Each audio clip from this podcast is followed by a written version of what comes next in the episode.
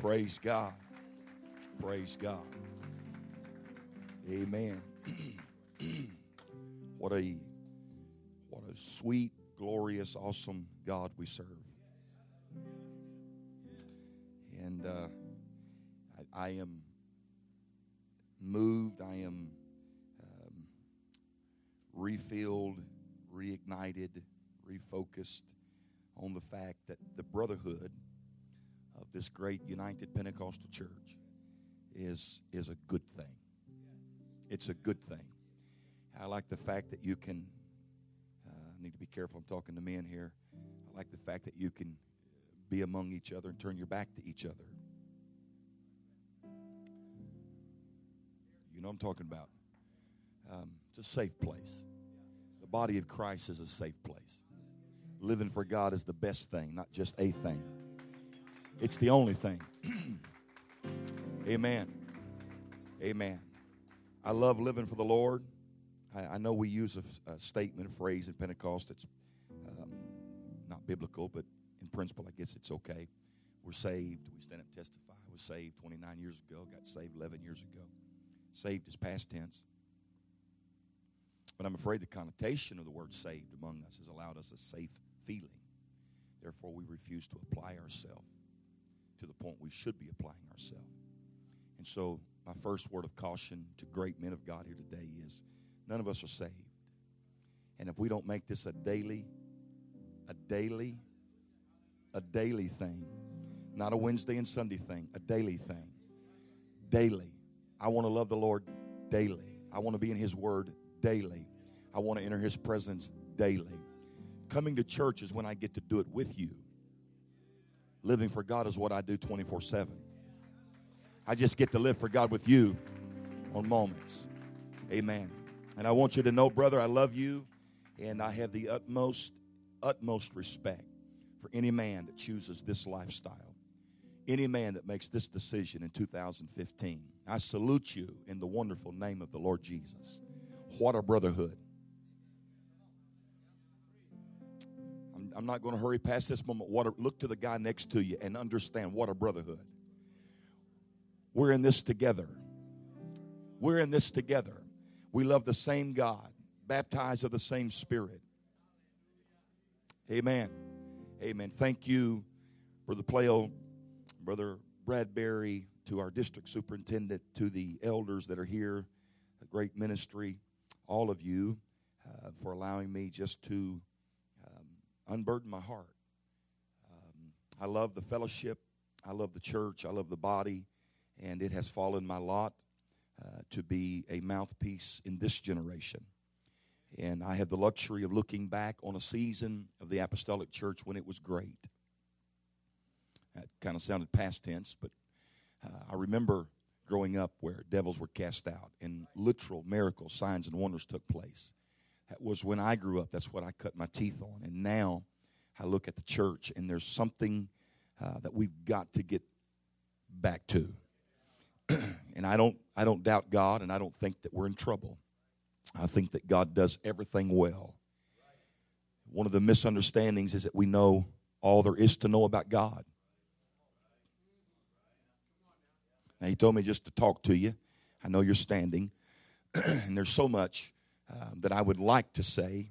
Time won't permit it, but um, when when we talk of Ruth and Naomi, two of the patriarchs of Scripture, um, it's it's how they became Ruth and Naomi that is mind-boggling.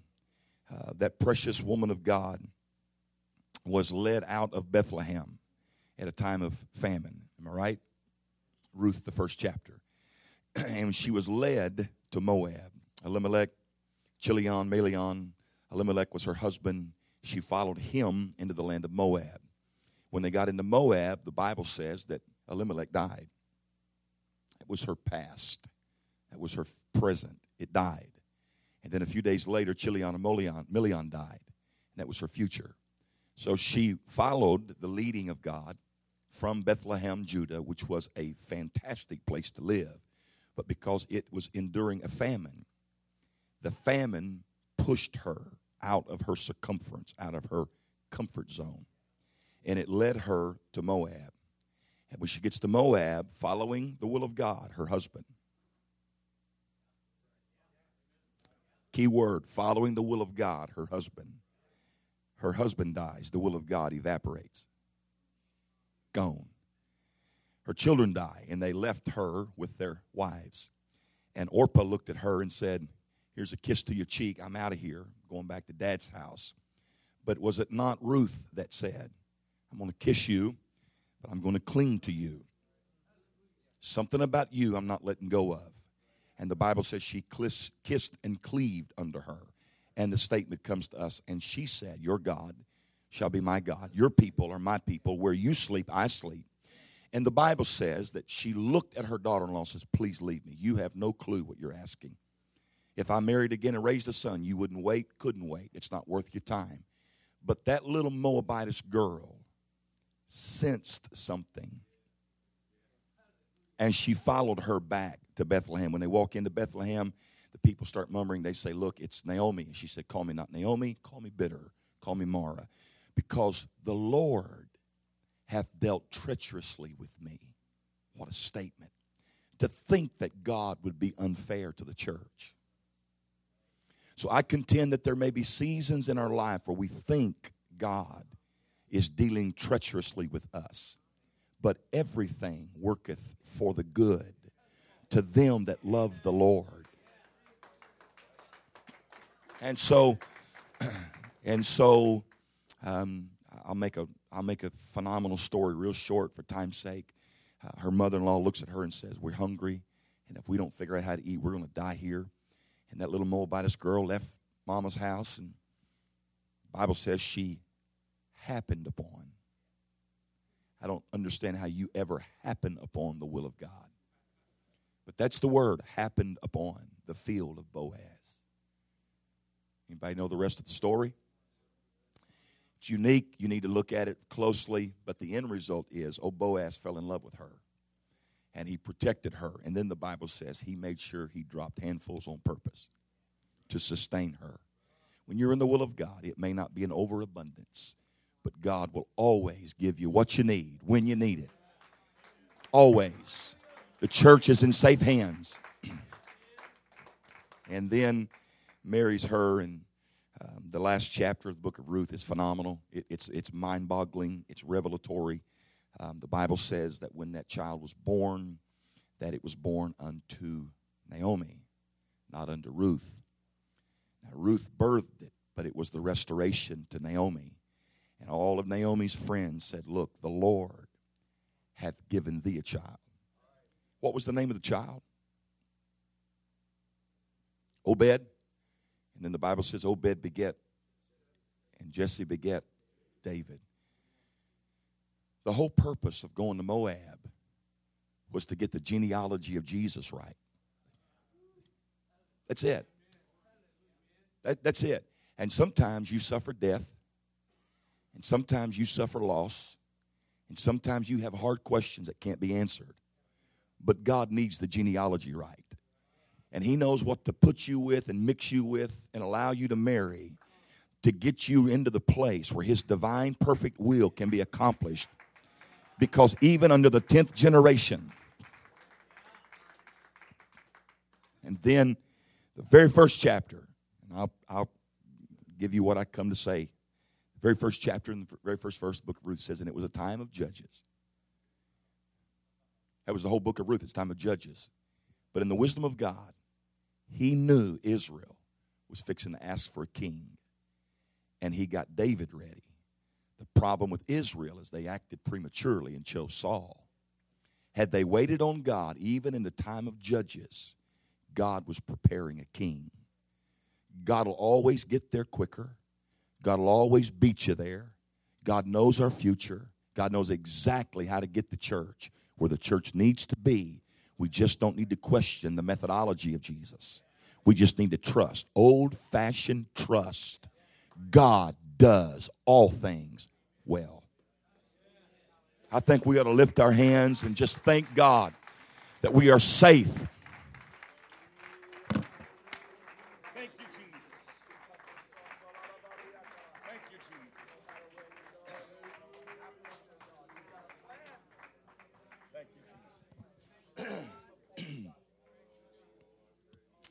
we are safe in the hands of the Lord.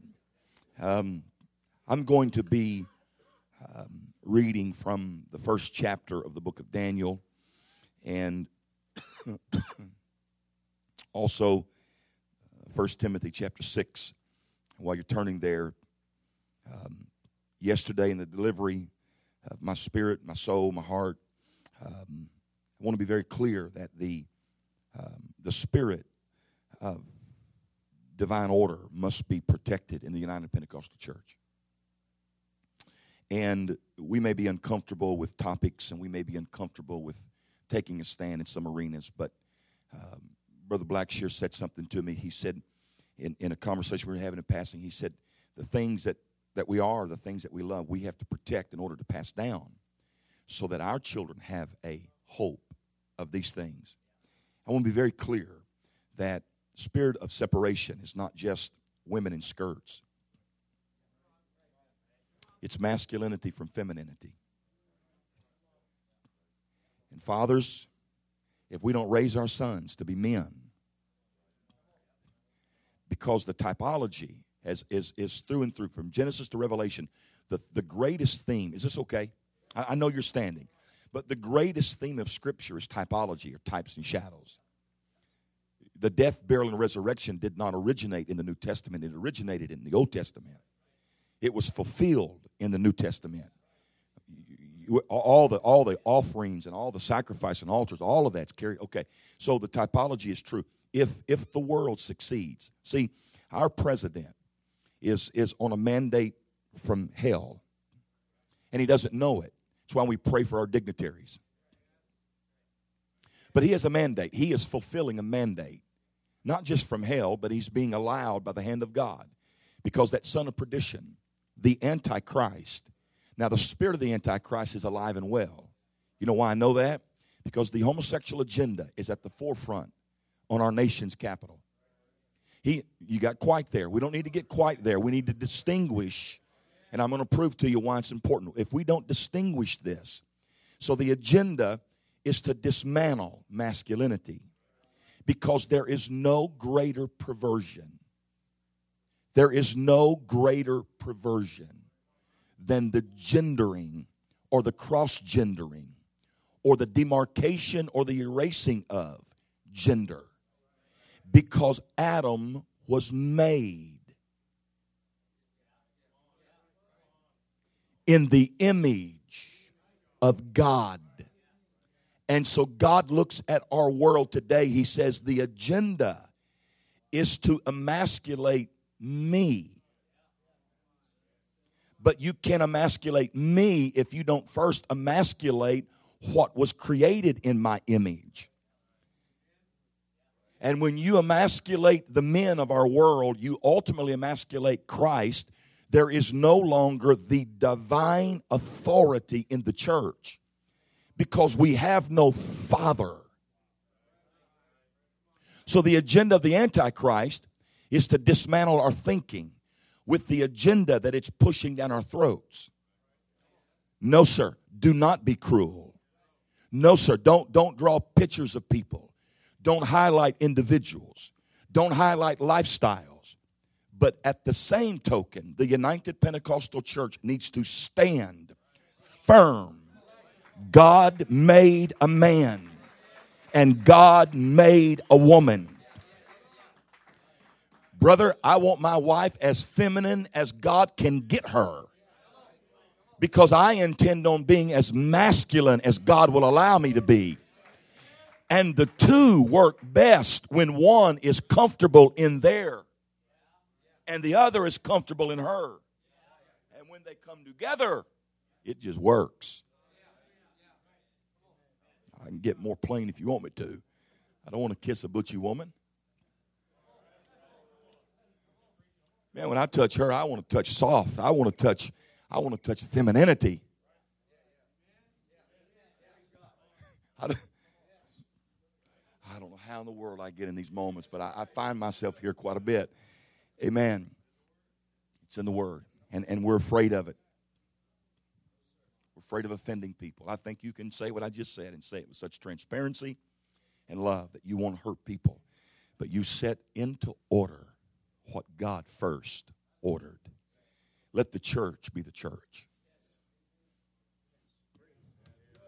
Fathers, protect your children. Raise girls that are feminine. Raise boys that are masculine. Don't let them cross pollinate. Because then it comes into the church, and before long, we, we, we worship a God that we can't even identify because he looks nothing like the scriptural. And you can't lay hands on somebody and command something in his name if you don't believe he is a he. He's not universal. He is ultimately the masculinity of his kingdom, and the church is the femininity of his kingdom. Let the church be feminine and let God be God. Thank you for letting me uh, mess with your theology today. Thank you for the invitation, Brother Plail. I mean that sincerely. Daniel chapter 1. That was the uh, um, graduate level college degree course here today.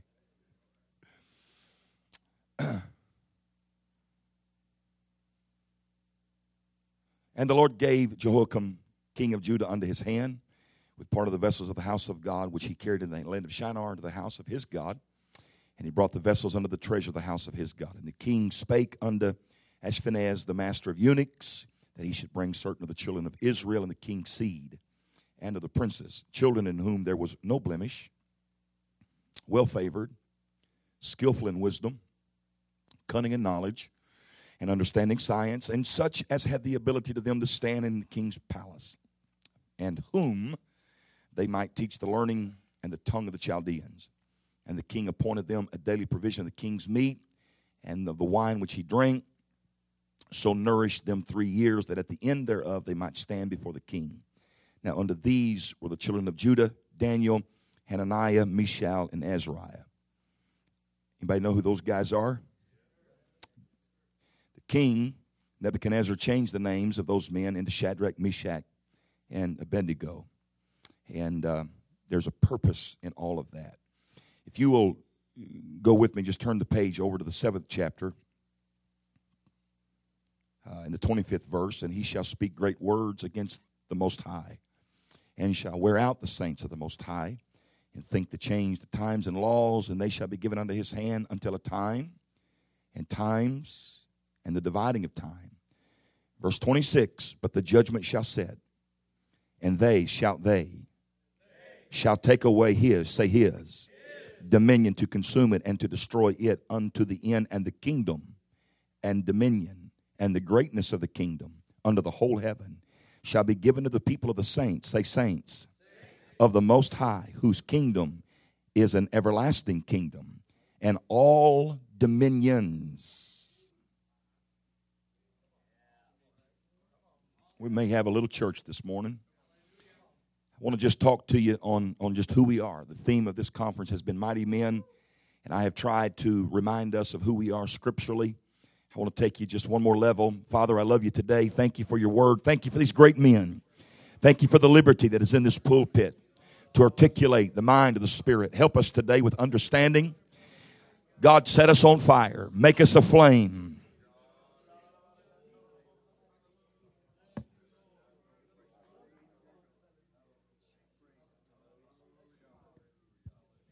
Would you clap your hands while you're being seated and just give the Lord?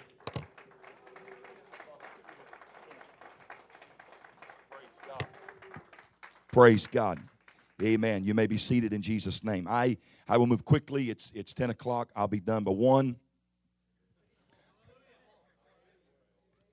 Just see if you're paying attention. Um, is there lunch after this? Oh, we're in trouble. Six. Oh, my Lord. I feel like I'm in the Philippines. The, uh, the timing of God is impeccable. The will of God is perfect. Um, again, I don't need to repeat what I've already said, but He don't need any explanation. He's God. He's just going to do whatever He wants to do, how He wants to do it, to whom He wants to do it to. If He has to move Ruth to Boaz or Moab, He'll do it. If He has to allow her to lose in order to gain, He'll do it um, whom he did predestinate, them he also called. He called, he justified, he justified, he glorified, he sanctified. That's what God does.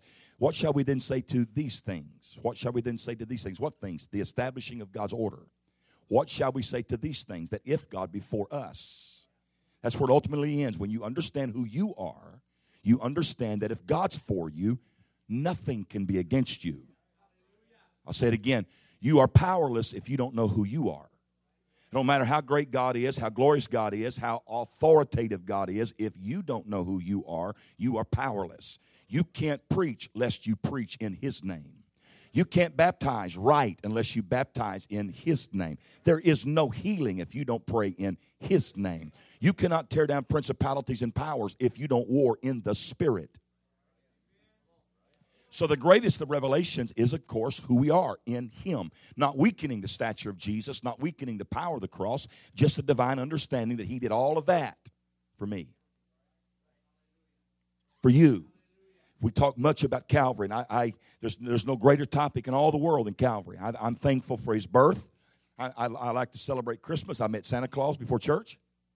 There he is. I met Santa Claus. He's real, folks. Amen. Um, I told him I had some a beef with him. I talked to him after church about you know this past Christmas. But anyway, um, um, Calvary Calvary's matter, Calvary matters. I mean, it's it's important to us. Nazareth, the birth of Nazareth, the birth uh, in Bethlehem's manger is important, but that's just the beginning of it. That's that's how you grow in God. That's where you start the journey. It's how you end the journey that matters. It's not he that starts the race; it's he that finishes the race. I want to finish what I started.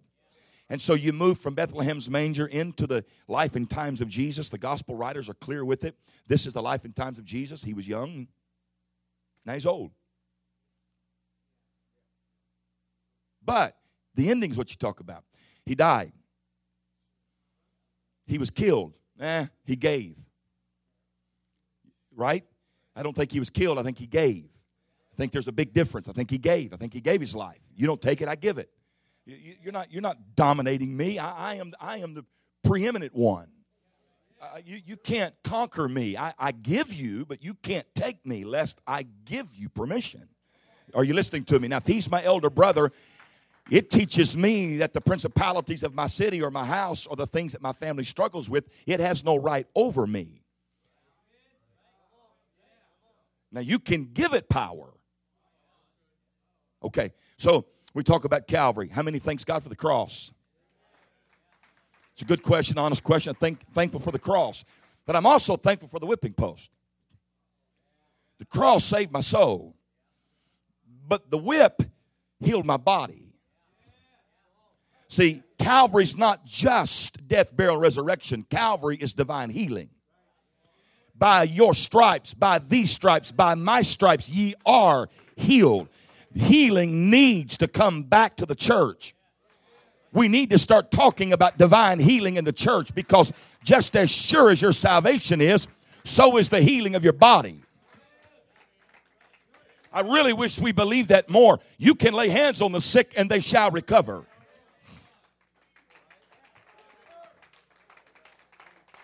We got all the faith in the world to pray somebody through the Holy Ghost but we have no faith to lay hands on them and believe that God is going to heal them.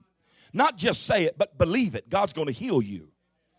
There was a young lady that come to a revival service in the month of October, November last year, um, preaching in in in the state of Arkansas, and they brought her up. I, I didn't know who she was, didn't know what her problem was, but in the in the moment, the Holy Ghost moved me. I walked down, prayed with her, and I said, The thing that is in your mind, the thing that is in your head, God is slowly evaporating it. It's going to leave. You will not see death. And then, man, they started huckabucking. That's a, that's a country term. Um, jamming with the lamb, rocking with the flock, whatever you want to call it. They started having some kind of church, and I thought, man, I, uh, man, God, God must have really done something there. So went on with the church, got done, and they brought her up. They said, "Do "You know who this is?" I said, I, "Obviously, I don't." And they said, Well, this is Breezy Shock, Brother Terry Shock's niece. And they, they brought her down because there's been so much divine healing in this revival. And she has a brain tumor. And they have given her up for dead. They do not expect her to live. But you said, See, we ought not be afraid when God says something to say it. Because by his stripes we are well, I pray, but I don't really believe you're wasting your time. So if you believe that when you call an altar call for a sinner, you ought to believe when you call a moment of prayer for the sick, The same faith that saves heals. Amen. And so, thank God for salvation. Thank God for healing. But there's another part of Calvary. And this is where we're very uncomfortable and I will direct our attention today. There's another part of Calvary. Calvary wasn't just the cross or the whipping post, Calvary had a crown. And the crown was on his mind, his head.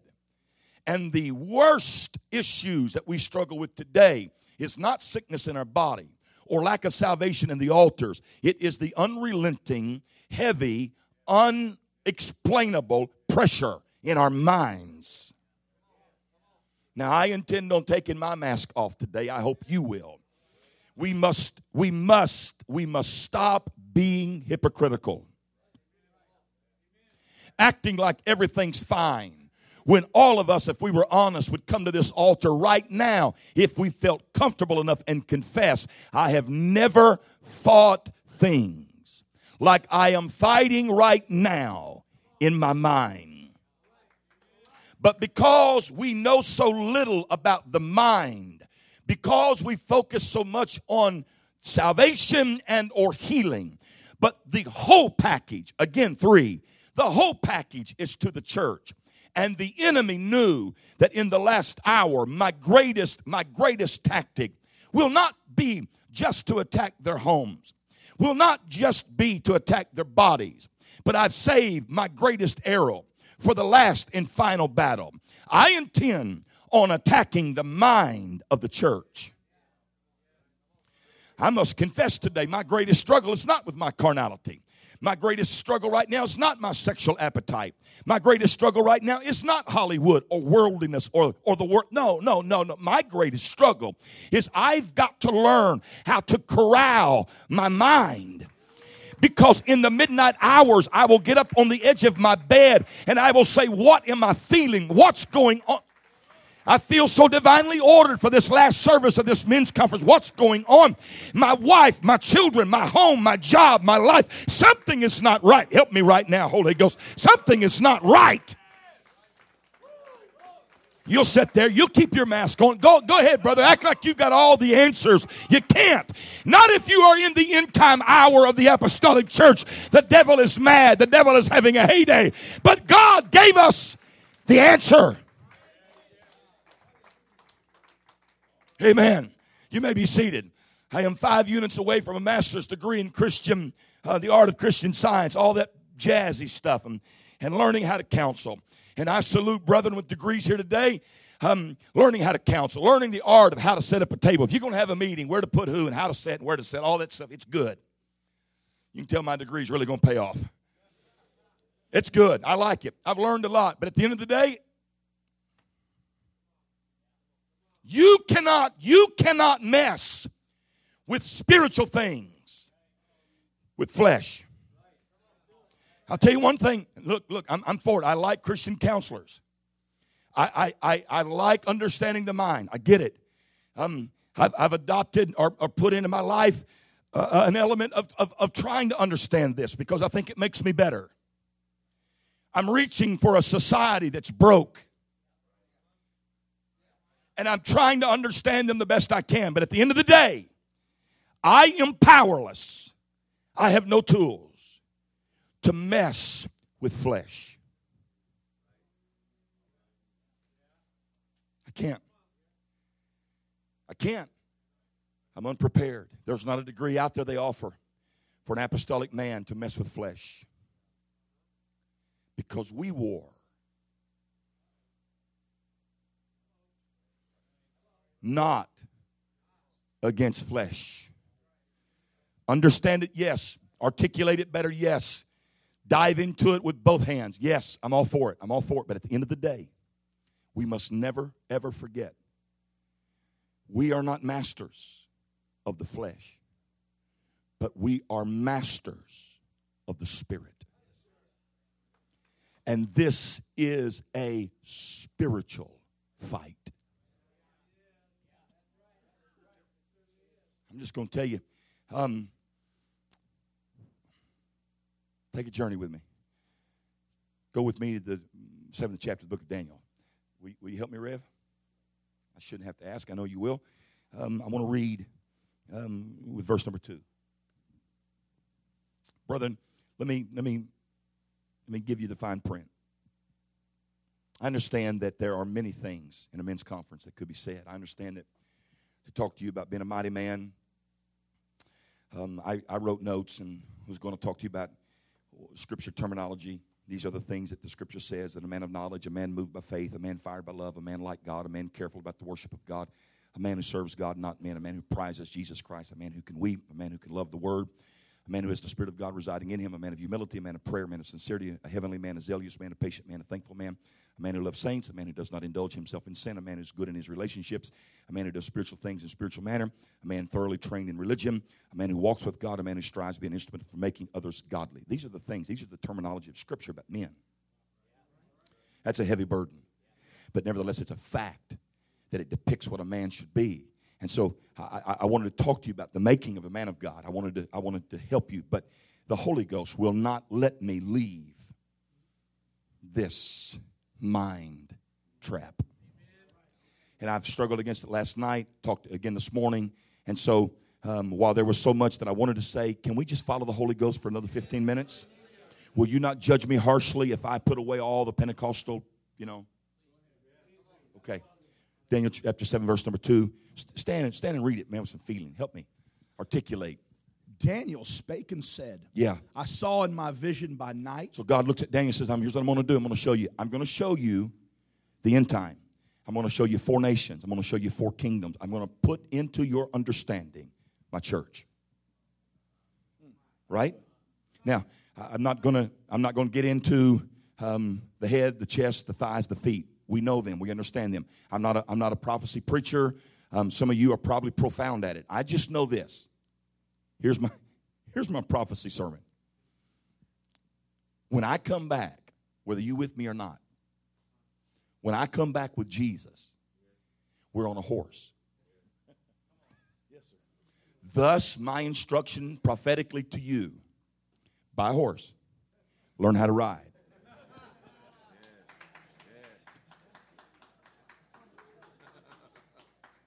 Prophecy 101, you are graduated. That's deep stuff right there. So I, I have a horse. I ride because I want to be ready in the rapture. That's it. I don't know about the seven vials or the seven trumpets or the seven spirits. I don't know about all that stuff. You know, I try, I, I dig. All I know is this if I'm his wife and he beats on me, we got a problem. Hmm. Because. I'm supposed to love my wife as he loves. So if he whipped the snot out of me, I'm going to go home and whip the snot out of mine. Is that just too simple? That's, that, that's how simple it is to me. Now, if, if, if God's got a different plan, whatever he decides. We used to sing the old song, I want, I want to be in that number, oh Lord, I want to be in that number. Well, I, am going to be. I don't just want to be, I'm going to be. I, whether he gets me before, halfway through, or after, it kind of becomes irrelevant. It takes the Holy Ghost to go to heaven. Yes, sir. So there it is.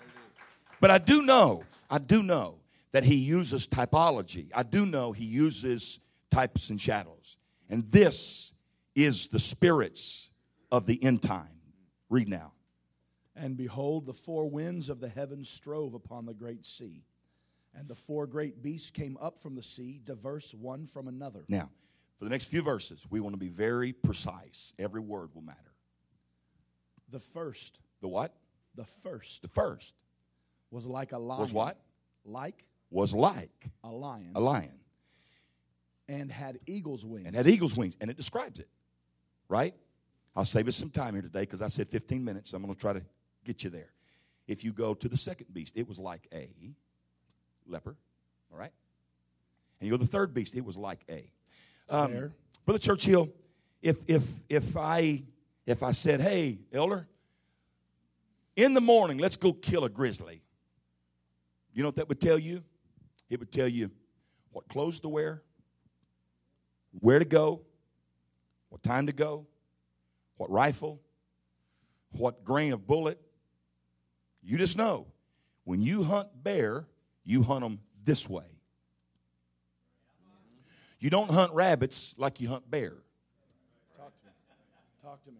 Am I right? Is that good? Is that good theology? And so when the Lord looked at Daniel, he said, Here's the key word. You tell my church that the four spirits are going to be like this. Teaching us that you can name, you can hunt, you can win.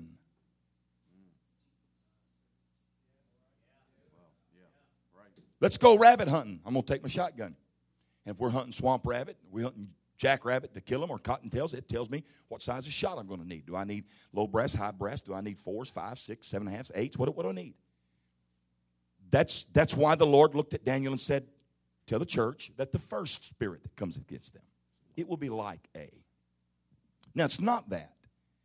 But if you can think like this, you can overcome him because you can learn his watering habits. See, you're not just going to walk out there and shoot a bear. You're going to have to know where he hibernates or where he beds down or where he's. You can tell I don't hunt bear, right? Okay. You, you, you, what, where, what he eats and where he eats it becomes important. And if you know those things, you can set your blind up. You can be at the right spot at the right time. And you can take him out because, number one, you identify him. And in the identification of him, you know his strengths and you understand his weaknesses.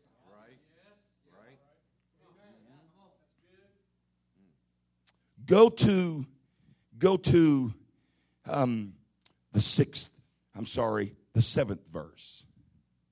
Now, I skipped a lot. I skipped the other two beasts because it's the same principle. After this, After this, I saw in the night visions, and behold, a fourth beast, dreadful and terrible. what was it? Beast four. He's number four. You know what he is? He's the last. And he's the final. There will never be another. Nothing else has permission to come against the apostolic church. This is it. Nothing else can come against us. It's over. It's final. But let me tell you, apostolic man, look up here at me right now. I've never said anything more serious to you. This guy, he's not like the others. Every pulpit I preach in, I ask the pastor if he is my senior. If you had it to do over again, would you do it? Nine out of ten says, probably not. Because I feel unequipped to pastor in this hour. There's just something about the people today that I never, ever had to worry with back when. If I would ask Brother Churchill, in being 70 years of age and pastoring as long as he had, we would ask him, Brother Churchill, the pastoring that you did 30 years ago, is it the same that you do today? What is it? It's the fourth. Brother, we're, we're dealing with people that, that they don't just cross pollinate, they change gender. And they marry and come into the church. And to try to figure out how to unwind that. This thing, this thing that we're fighting now, it, it, is, I hope this is okay. This thing that we're fighting now, I can look at the generation that is under me, I can look them right in their eyes and I can say, This is what the Word of God says. I took four consecutive Wednesday nights and taught about the outward adornment of the man and the woman. And when I concluded it, I thought, This church is going to be awesome because I have just injected knowledge to them. And the ladies that I talked to, the young ladies, I handed out I handed out packets of information. I copied my notes. I gave it to them. And they stood up and they rejoiced with me. And they slapped me on my back and they said, You are awesome, man of God. You are the greatest shepherd in all the world. In the next service. Because this generation can hear it and look at you and say, Powerful. But it findeth no lodging. How do you pastor people that won't allow the seed of the Word of God to be imparted to them and them have the understanding that I have got to hold on to this? Because they've got their hands full of much other stuff. You think this world is concerned? Do you think, I'm not down on them, I'm just trying to get you to understand them. You think, you think this generation coming up under us gives a flip about us when we're preaching? We lost our mind if we think they listen to us. Oh, they may run, they may juke and jive, but because we're not an animated object, because we're not on a screen, because we don't have smoke and mirrors and stuff moving and mesmerize them, because we can't be three or four things at one time, they don't have the ability to focus on us. I walked out a few years ago, a couple of years ago. My youngest boy, um, is he here? There you are. He was at the table doing some homework, and he had an iPad going, and he had his iPhone going, and he was doing homework. I walked over to him and I said, Excuse me, turn that mess off. You can't focus. And I made him turn it off. And he became. My wife said, Honey, I know you don't believe this, but he really can multitask. That's how they are. This. Ge- so here we are. We're just, we're just a we're just a chunky white guy. I guess if I had a lapel mic and puppets on both hands, I, I might could preach to them and them listen to me. That's the only thing I can think of. Or, or have my wife over here and one of my boys over here. We all preach at the same time and dress up in funny costumes. Because it seems that's the only way we're going to get our children or our young couples to listen to us. Because the Bible says, touch not the unclean thing. Don't contaminate yourself with this present world. But all I see is contamination. Just listen, I'm, I'm, I'm, not, I'm not being negative. This is our struggle to articulate what is the will of God, the Spirit of God, into a mind that has become so formed, become so convoluted with what is anti God. If we've ever needed the Spirit if we've ever needed old fashioned Holy Ghost move of His presence. We need it more now than they needed it in the 70s. If somehow our children are not exposed to the holy fire, the altar, that, that brazen altar, that water, that laver, if they are not exposed to it, if they if it doesn't blow their mind soon and very soon, we're in trouble. So the fourth guy. Read to me about the fourth guy. And I saw in the night the night visions, and behold, a fourth beast, dreadful and terrible, and strong exceedingly. And it had great iron teeth. It devoured and brake in pieces, and stamped the residue with the feet of it. And it was diverse from all the beasts that were before it. Now, if I'm understanding this, when I make this next statement, I am theologically sound. Rev, you nor I have ever fought a spirit like this one.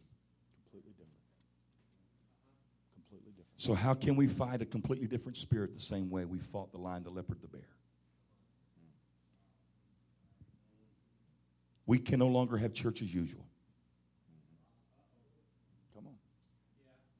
We no longer can just be programmed.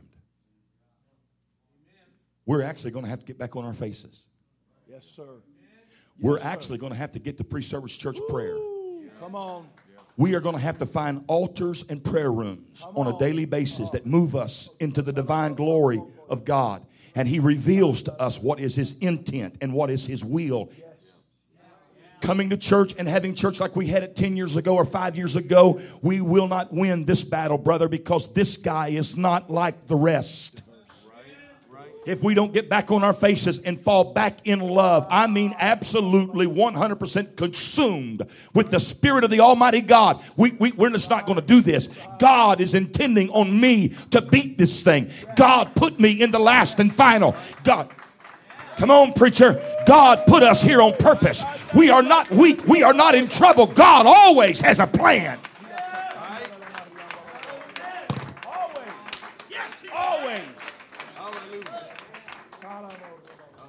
My God.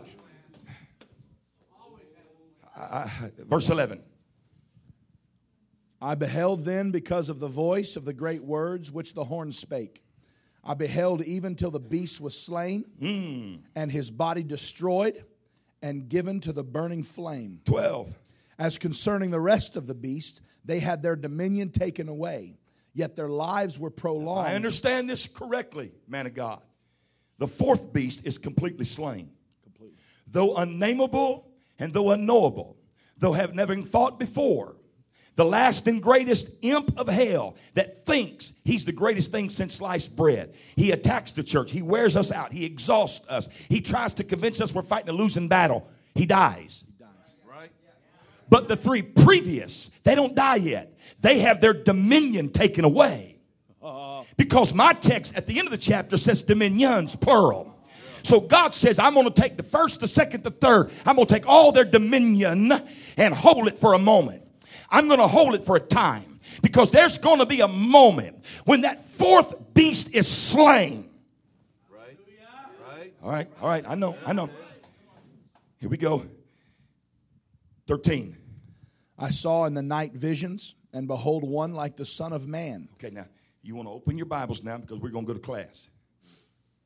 And I saw in the night vision there was a man looked like The Son of Man. you, you get that? This guy is fleshly.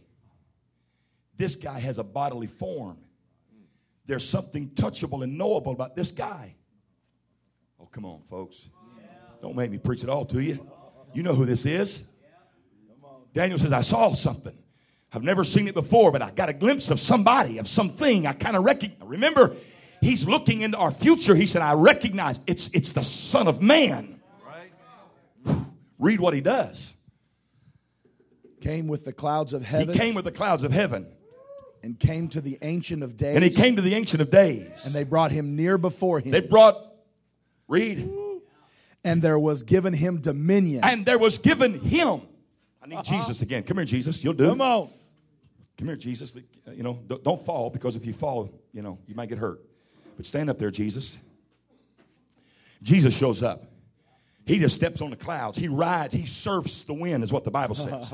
So he surfs in on his big spiritual surfboard. Calamity and crisis is overcoming the world and the church, and God shows up right on time. And he says, I'm here. Come on, be here. Be big, be in charge. Read. There was given him dominion. And all the dominion was given to him. God just showed up. He didn't fight nothing. Well, that went over like a flock of turtles. Come on. And there was given him dominion. Dominion. He just shows up and the devil said, Hallelujah. Woo! Kind of like what happened when God went to hell, right? There was no fight. He just showed up and never says, Where's my keys? Hurry, keys, keys, keys, keys, hurry. He shows up, all dominions given. Boom, he's got it. Read. And glory And glory. and a kingdom And a what?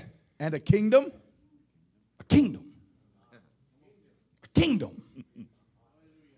Yes, sir. A kingdom. Read.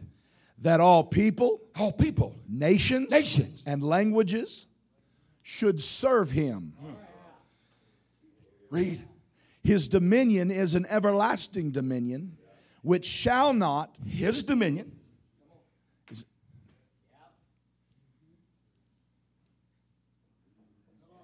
Maybe I need a puppet today. Uh, uh, uh, uh. His dominion is an everlasting dominion. Right. God's not in trouble. The head of the church is still the head of the church. He's not sweating. He's not fretting. He's smiling. He's saying, chill. I got you. I got this. Read. It was given to him. Uh, His dominion is an everlasting Yeah, dominion, everlasting. which shall not pass away. It'll never pass away. Heaven and earth might pass away. shall But, not, right? His dominion shall not. all right, read. And his kingdom, And his kingdom. that which shall not be destroyed. no wonder the old, the old dude could walk up there to Matthew 16 and say, and upon this rock I'll build something and hell will not because he knew he was pre existent. He knew he was foreordained. He knew it was already over. He just had to show up and smile and make it look good. Right. Right. Read on. We're going to be mighty men. We leave here this morning. Read on. I, Daniel, was grieved. I, Daniel, was grieved. In my spirit. What's going on? Read quick. In the midst of my body, Yeah. and the visions of my head troubled me. Yeah. I came near unto one of them that stood Uh-huh. by and asked him the truth of Verse all 17. this. These great beasts. These great beasts, which are four, Four are kings, four four, kings. nations. They'll rise out of the earth. 18. But the saints of the Most High God sorry. shall take the kingdom. I'm the sorry. Whoa, saints. whoa, whoa, whoa, whoa, whoa, whoa, whoa, whoa.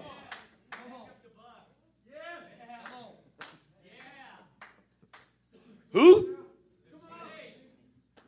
So we're not powerless. Right. So we do have divine destiny upon us.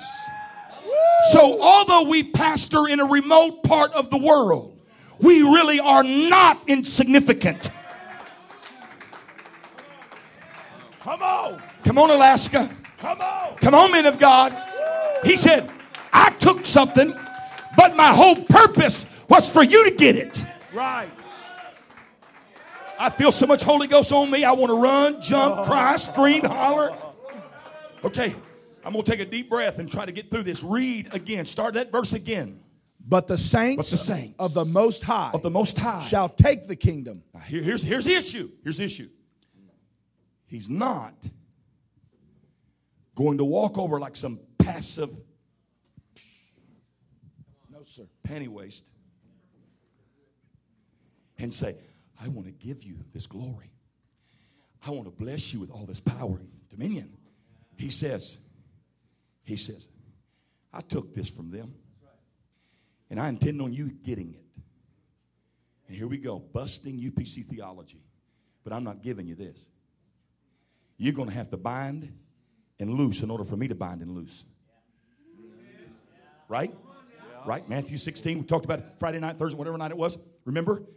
After Peter knew who he was, he got the keys to the kingdom. He said, Whatsoever thou shalt bind, uh, God's waiting on us. We're not waiting on God. He's got all power, he's got all dominion, he's got all authority, he's got it all. And he said, And the saints of the Most High. We come into church, we have our prayer meetings, and we sit like a bunch of beggars. Ah. come on. I'm looking for power. I'm looking for men to man up. We are not some weak, anemic, powerless Right. manhood. Right. But until we get manned up to the point where we walk into the eternal presence of God and say, You got something for me. And I've not come just to plead for it, but I've come to take it because that's what you taught me to do. Take. Ever since the days of John the Baptist, the kingdom of heaven has suffered violence, and the violent and the violent ask for it. No. The violent plead for it. No. The violent take. You ought to shout take right now. You ought to shout take. You got to get a taking spirit. Take it. If you'll go back to your local assembly tomorrow morning, and when you get out of your car, come in with your taking boots on. Put your taking suit on. Walk into your church and say, Man of God, I've come today to help you take something.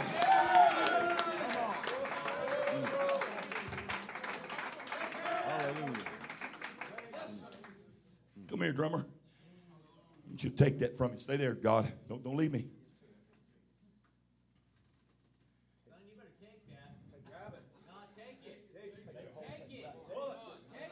That's how you take something. He's not just going to let go because you reach for it. Ever since the days of John the Baptist, give me the head of something violent. But the violent take it by force. I don't even know how to act that way.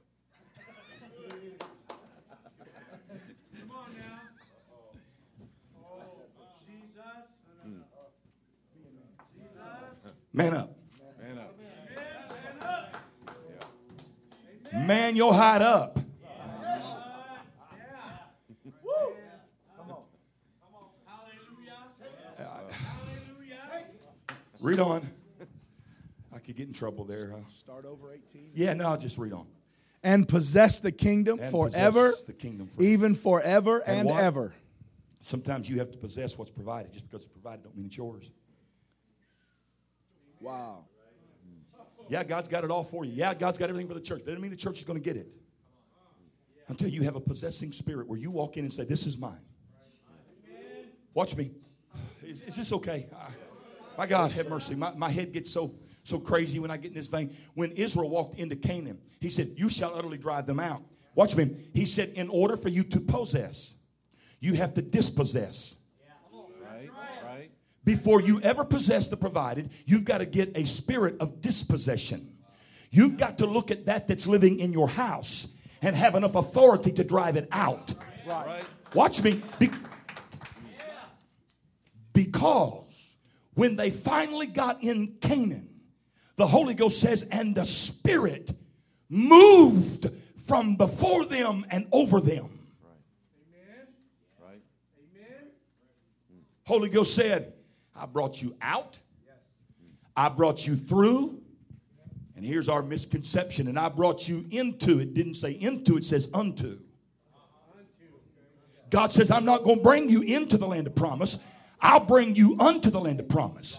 And if you don't have enough faith in me from the journey and from your deliverance to believe that when you are, how do I, how, how, how do I break the spirit of my city? Dispossess it. Take it. Take it. Watch me. He said, because if you don't dispossess it, you will live a stranger in your own land. And your eyes will have pricks in them. And your spirit will be vexed. You know what the word vex means? In bondage to another. He said, Go ahead, go ahead. After all I've done for you, prove to you. Look at your shoes. They've been on your foot for 40 years. You got to get that 40 years. Your clothes have never wore out. I fed you manna from heaven. You never worked a day in your life. I gave you everything. And if that's not enough convincing for you, the water from the rock. When you get to that moment, you ought to have enough belief in yourself that because I chose you. Wow. Okay. I know that didn't go over real good, but it, it- it is the doctrine of Scripture. He said, You're going to have to kick that thing out of your house. If you think you're going to be passive and walk in and say, You mind leaving? It doesn't want to leave either. But that's your house now. Read. Stay there, the Lord. We'll get to you in a minute. Then I would know the truth of the fourth, Here's the whole beast, thing. Now I'm going to get revelation of this whole thing. which was diverse from all the others. What verse are you in? 19. Go 21. I beheld, and the same horn made war with the saints, war with who? the saints, and prevailed against them.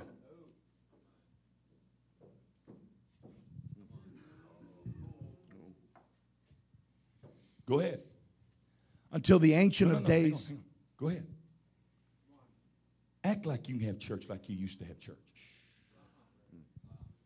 The lion, the leopard, the bear never prevailed. But this fourth guy, it prevailed. Now, isn't that a different look at the church? So why did it prevail? Because you're used to fighting things you can name. You're used to being able to call a fast and say, We are battling the spirit of carnality. Hollywood has invaded our church, and we're going to fast it out. And you did it, and it worked. Adultery, fornication, lasciviousness, works of the flesh. You could name those dudes and preach and teach and love and direct it out. But because you cannot explain to the people who sit across your desk, or because you can't explain to the shepherd across his desk what you are feeling, how do I articulate a spirit that says quit, give up, stop? But that's really not what it's saying. I can't explain what it says because I have no words to tell you what I feel. Go ahead, let your mask stay where it is. You, you're a hypocrite behind it, though. You would have already went to your shepherd and explained to him what you felt, but you don't know how to tell him what you felt. You would have already told your wife what you feel, but you can't explain it. And so now you find yourself driving. I feel so prophetic right now. You find yourself driving around your neighborhood saying, What's going on? I've never been here. And adultery and fornication and the sins and the works of the flesh are starting to enter your mind. But you know that's not what you're battling. Right? That's the tool you're wanting to use to try to explain what you're feeling. My God, I feel the Holy Ghost right now. If we don't, if we don't understand it quick, this thing's going to continue to prevail. But it may prevail for a while. It may prevail for a season. But you hear me. It will not prevail forever. Because there will be in the Alaska Yukon district men of God who rise out of that funk and out of that fog and say, Now I understand what I am going through. Oh! Read on, man of God. Until the Ancient of Days came. Oh, he shows up again. So he prevails until he shows back up.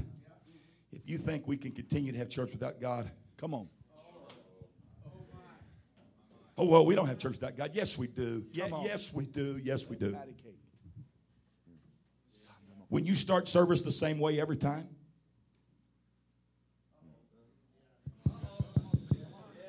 and you are so predictable that even the visitor knows when you start and finish. I know. Lost friends there too. No, sir. It's predictable. You have church without Him. It's easy to do. You have everything you need except Him. That's what Israel did when they lost the ark. They didn't stop having church, they just learned to have it without Him. They still made sacrifices, they, they still brought blood offerings, they still went through the ritual, but there was no ark. So there was no glory. But that didn't stop God's people. We just learned to have church without Him. Because we can fool people. I'm going to make a statement. I hope I don't offend you. Until fire falls, you've not had church. Come on. Fire can't fall if there's no sacrifice. And it may take a few trips around the old sanctuary like we used to do. I know this is old fashioned, but it worked. What are you doing? We're just marching till the walls fall. Yeah, I know it's carnal. I know it's fleshly, but I'm going to tell you, we want God to know we're going to put some sacrifice on this altar because God always responds to sacrifice. Men of God, saints of the Most High, great men of the Holy Ghost, if you do not, if you do not allow your pastor to demand sacrifice out of you, you will never be consumed with the glory. You ought to thank God if your pastor puts mandates on you and pressure on you and it requires things of you. You ought to be so thankful that he won't let you stay where you were last year. Right?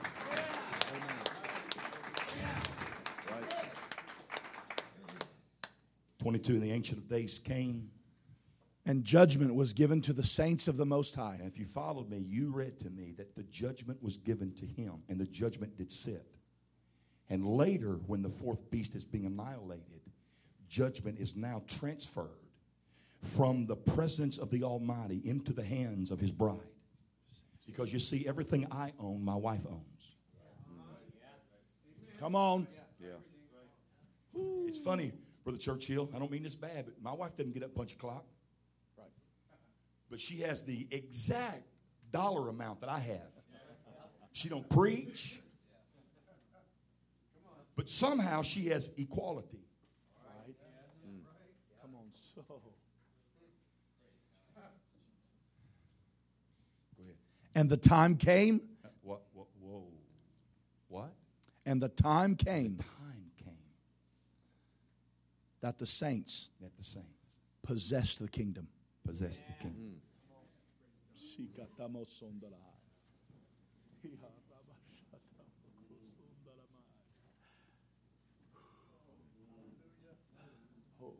Okay, 23.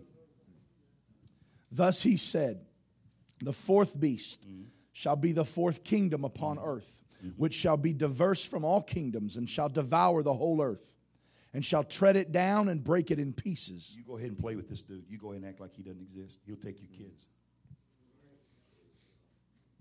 He'll take your saints' kids. He'll take your wife. He'll take your health. He'll take your mind. He'll trash you. He won't just hurt you, he'll stomp you. He will stomp on you until there's nothing left but residue. He'll take the residue and devour it. Where the lion will just eat you and leave you for later.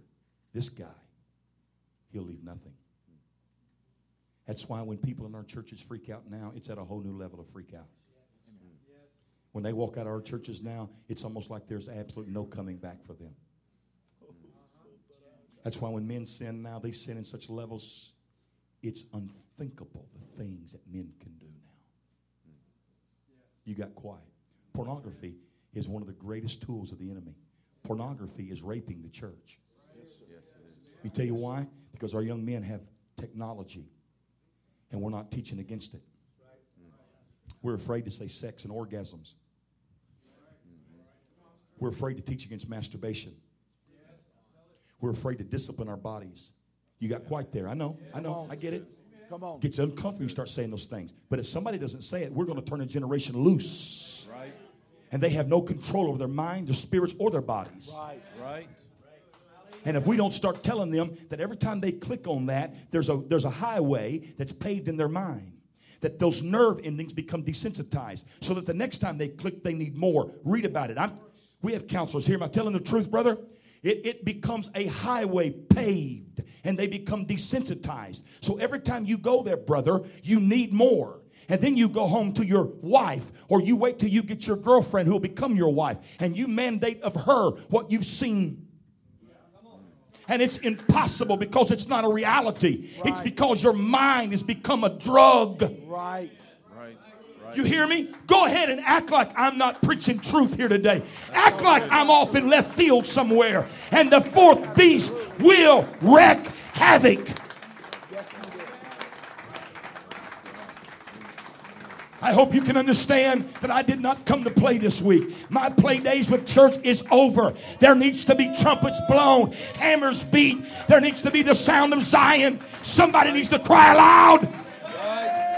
Somebody's got to wake the church up. Somebody's got to say, let's arise. Let's arise.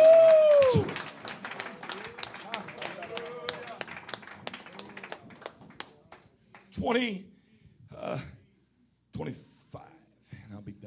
and he shall speak great words against the Most High, Here we go. He'll speak great words against the Most High. and shall wear out the saints. Hang on, hang on, hang on. I just, um, he shall speak great words against the Most High. Have you ever pastored people who have more questions about the written Word of God? Well, Pastor, do you think that's really what that meant? I mean, I know the Bible says that, you know, if a man or if a woman or if, I mean, do you really think that's it's the same spirit of Lucifer? Well, well, question mark. You're not removing the text. You're just putting a question mark at the end of it. Yeah. An explanation point, right? Is is that right? So here's what we do. Nothing before changes, but it's the bending of that that changes the thing behind it.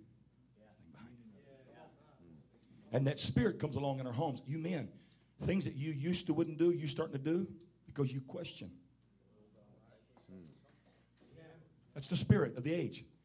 And it's the fourth beast. He questions the words of the Most High. He causes God's church to question what was already written.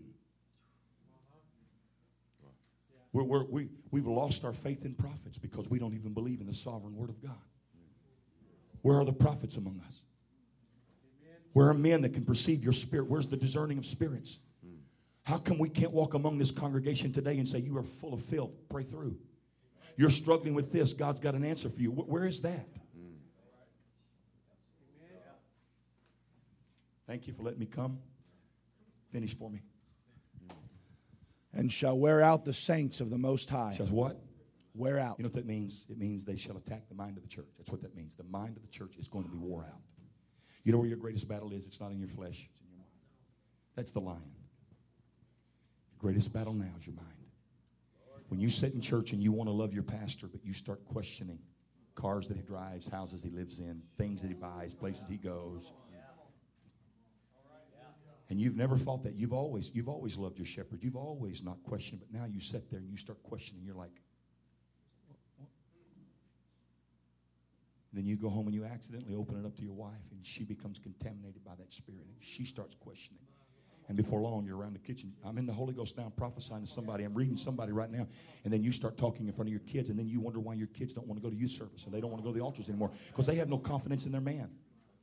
You have so removed him from your wall, he no longer exists. Therefore, there is no cry, Watchman, Watchman, what of the night, because you don't have a watchman.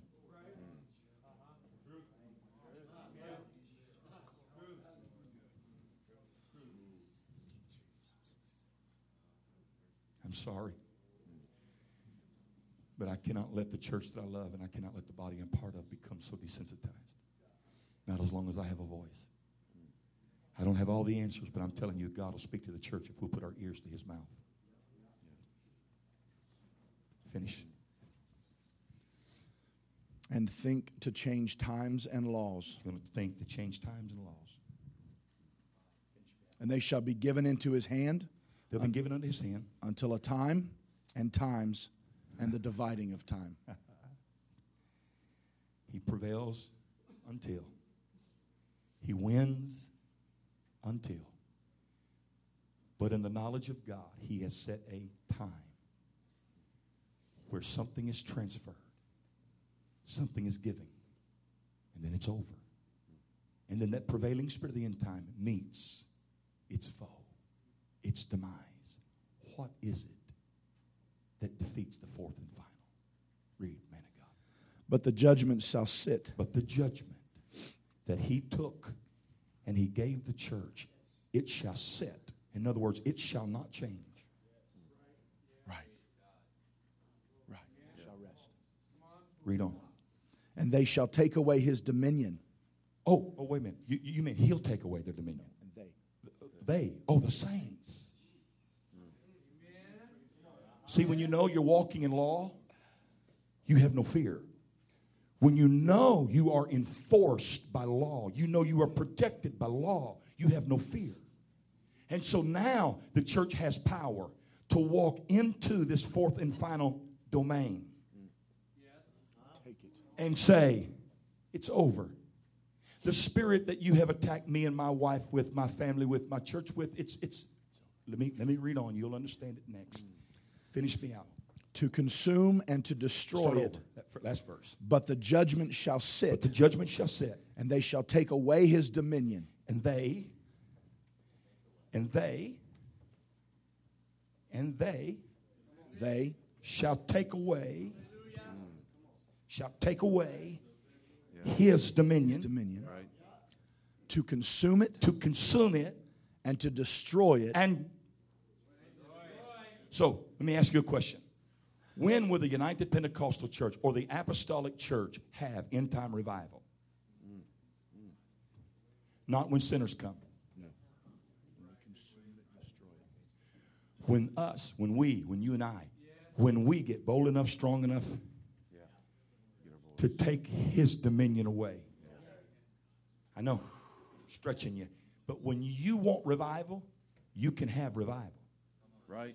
When you want the spirit out of your house, you can get that spirit out of your house. But you have to take it. Read on. and to destroy it unto the end. Unto the end. Is that the last verse? Two more. Go on. And the kingdom and dominion and, And the kingdom and dominion And the greatness of the kingdom and the greatness of the kingdom under the whole heaven under the whole heaven. shall be given to the people of the saints of the Most High. Oh,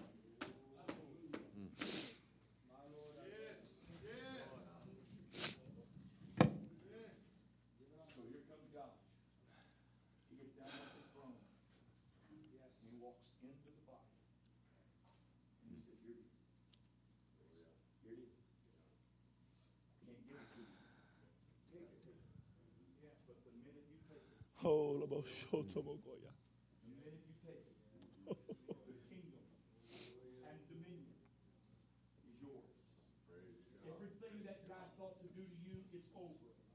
Every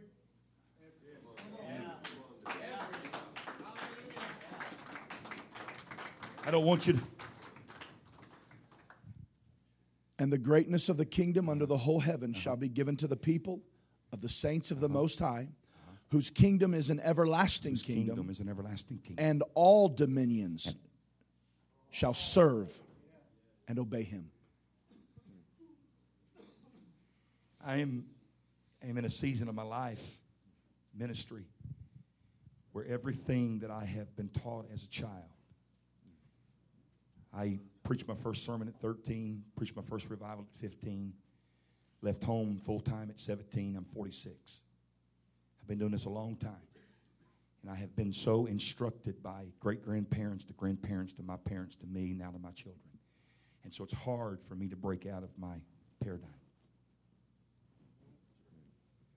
I mean, if you want old school Pentecost, you're looking at him. I hate the new songs. I, I, it's not right. I mean, it's not good or bad. It's just, I'm just trying to tell you, I'm, Brother Churchill, oh, I could have drunk from that cup until you got tired pouring water in that cup. I mean, I, just, I just like that stuff. I don't like, I don't like we bow down.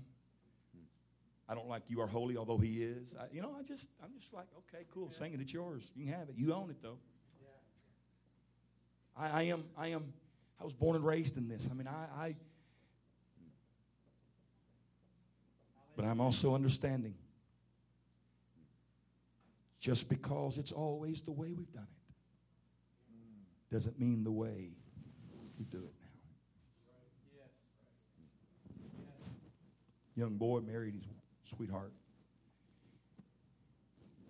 First week of marriage, she cooked him a roast. She was so happy about the roast. It was so good. She set it down in front of him, and he looked at it, and both ends of the roast were cut off.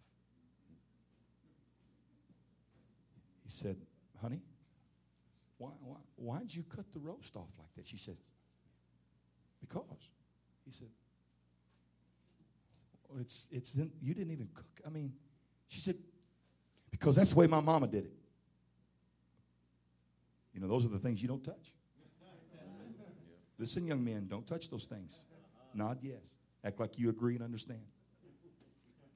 So a few days later, they went to mother-in-law's house, and sure enough, mother-in-law cooks roast, and it's set in front of him. And He gets ready to dig in, and lo and behold, both ends of the roast are cut off. And he said, Mother-in-law, can I ask you a question? Yes, yes.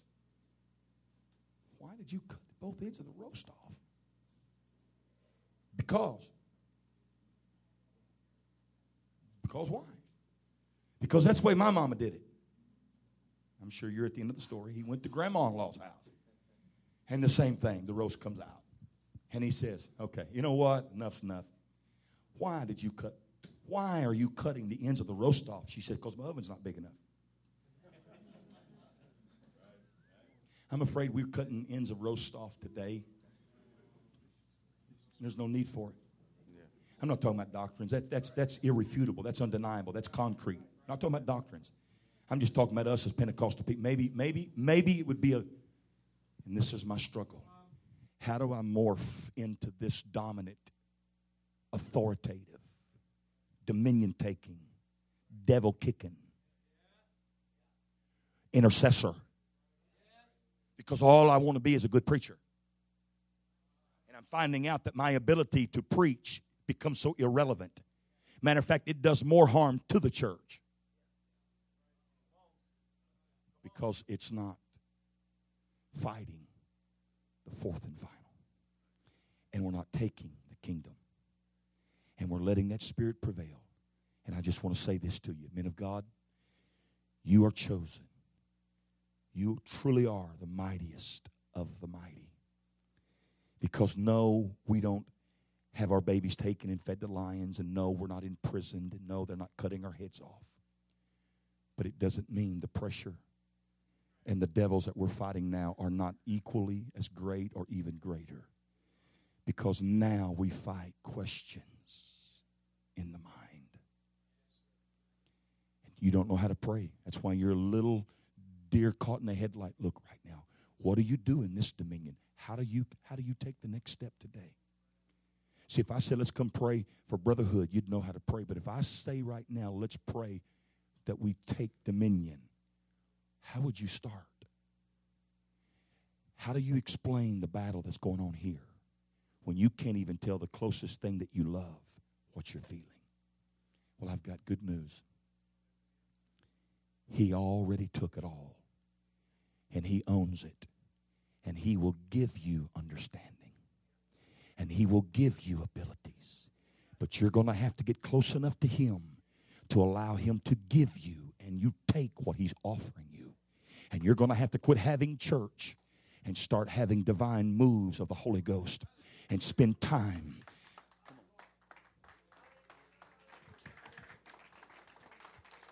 Come on, clap your hands, lift your voice. Thank you for the honor and the privilege of being a small part.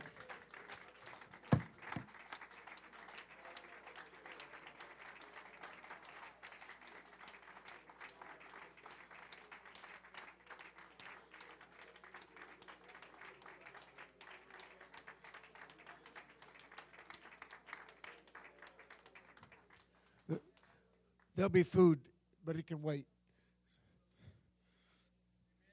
Let's let's finish this service off right. Let's let's let's let's step into that realm the preacher's been talking about the last couple nights, last couple days.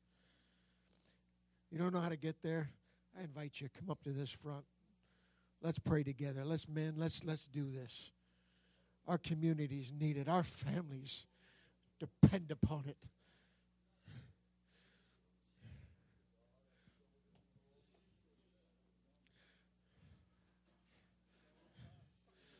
That's it. That's it. That's it.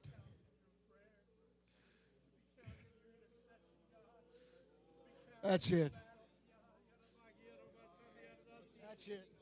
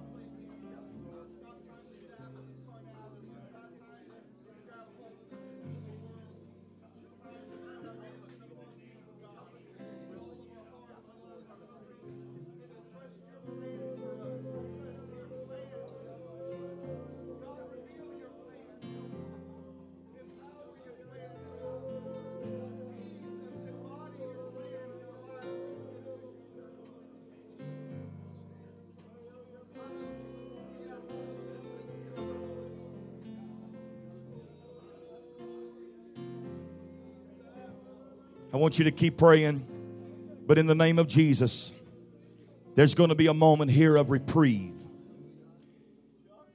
You hear me? There's going to be a spiritual reprieve here for a moment. God's going to allow you to take a deep breath, get a cold drink of water.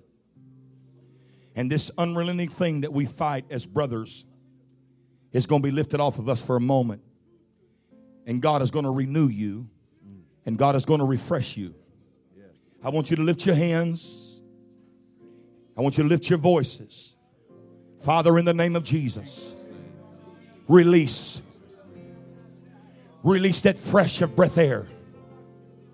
Release it, Holy Ghost. Release. Hiandolo boshata. La la bahaya. Come on, brother. It's okay to be honest today. Come on. That's it. Out of your belly, let it flow. Out of your belly, let it flow. Come on, men. You're in the Holy Ghost right now. You're in the Holy Ghost right now. You're in a safe place right now. You don't have anything to fear. Let your guard down, sir. Let your guard down a moment, brother. Come on, you're safe. You're safe. You're safe. You're safe. You're safe. In the name of Jesus. In the name of Jesus. In the name of Jesus. In the name of Jesus. In the name of Jesus. In the name of Jesus. Come on, man. Don't stop. You need to drink long. You need fresh. It's safe. It's okay. Nothing can get you here and now.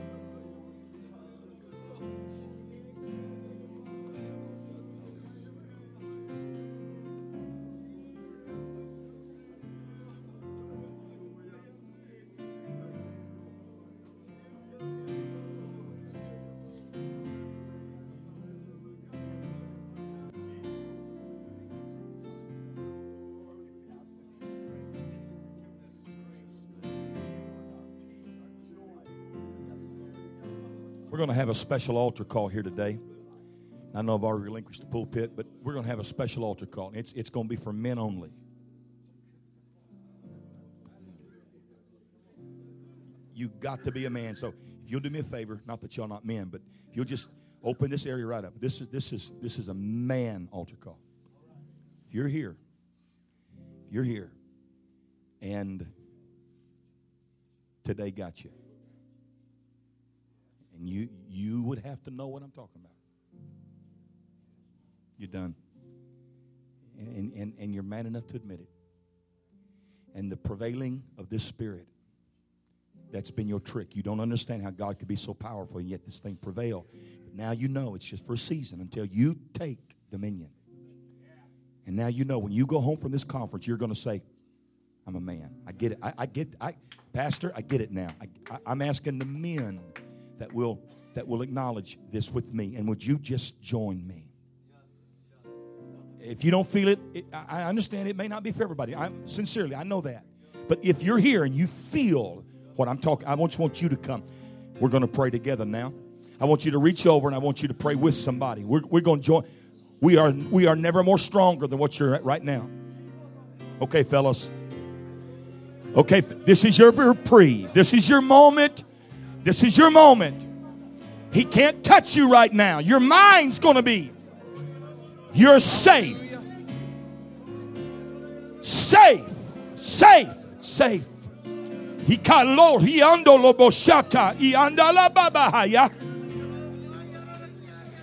That's it, man of God.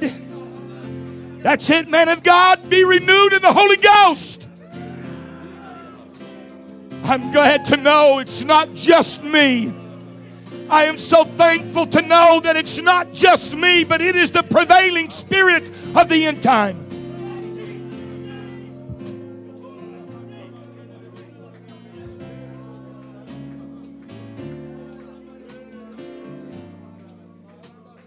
It's your moment. It's your moment. Drink as long, drink as deep as you want. Brother, you're going to make it. Brother, you're the hope of the church. Just because your mind is where it is today doesn't mean you're any less relevant. Rather, because the enemy has fought you so hard, that's the proof you're the man. And you have manned up.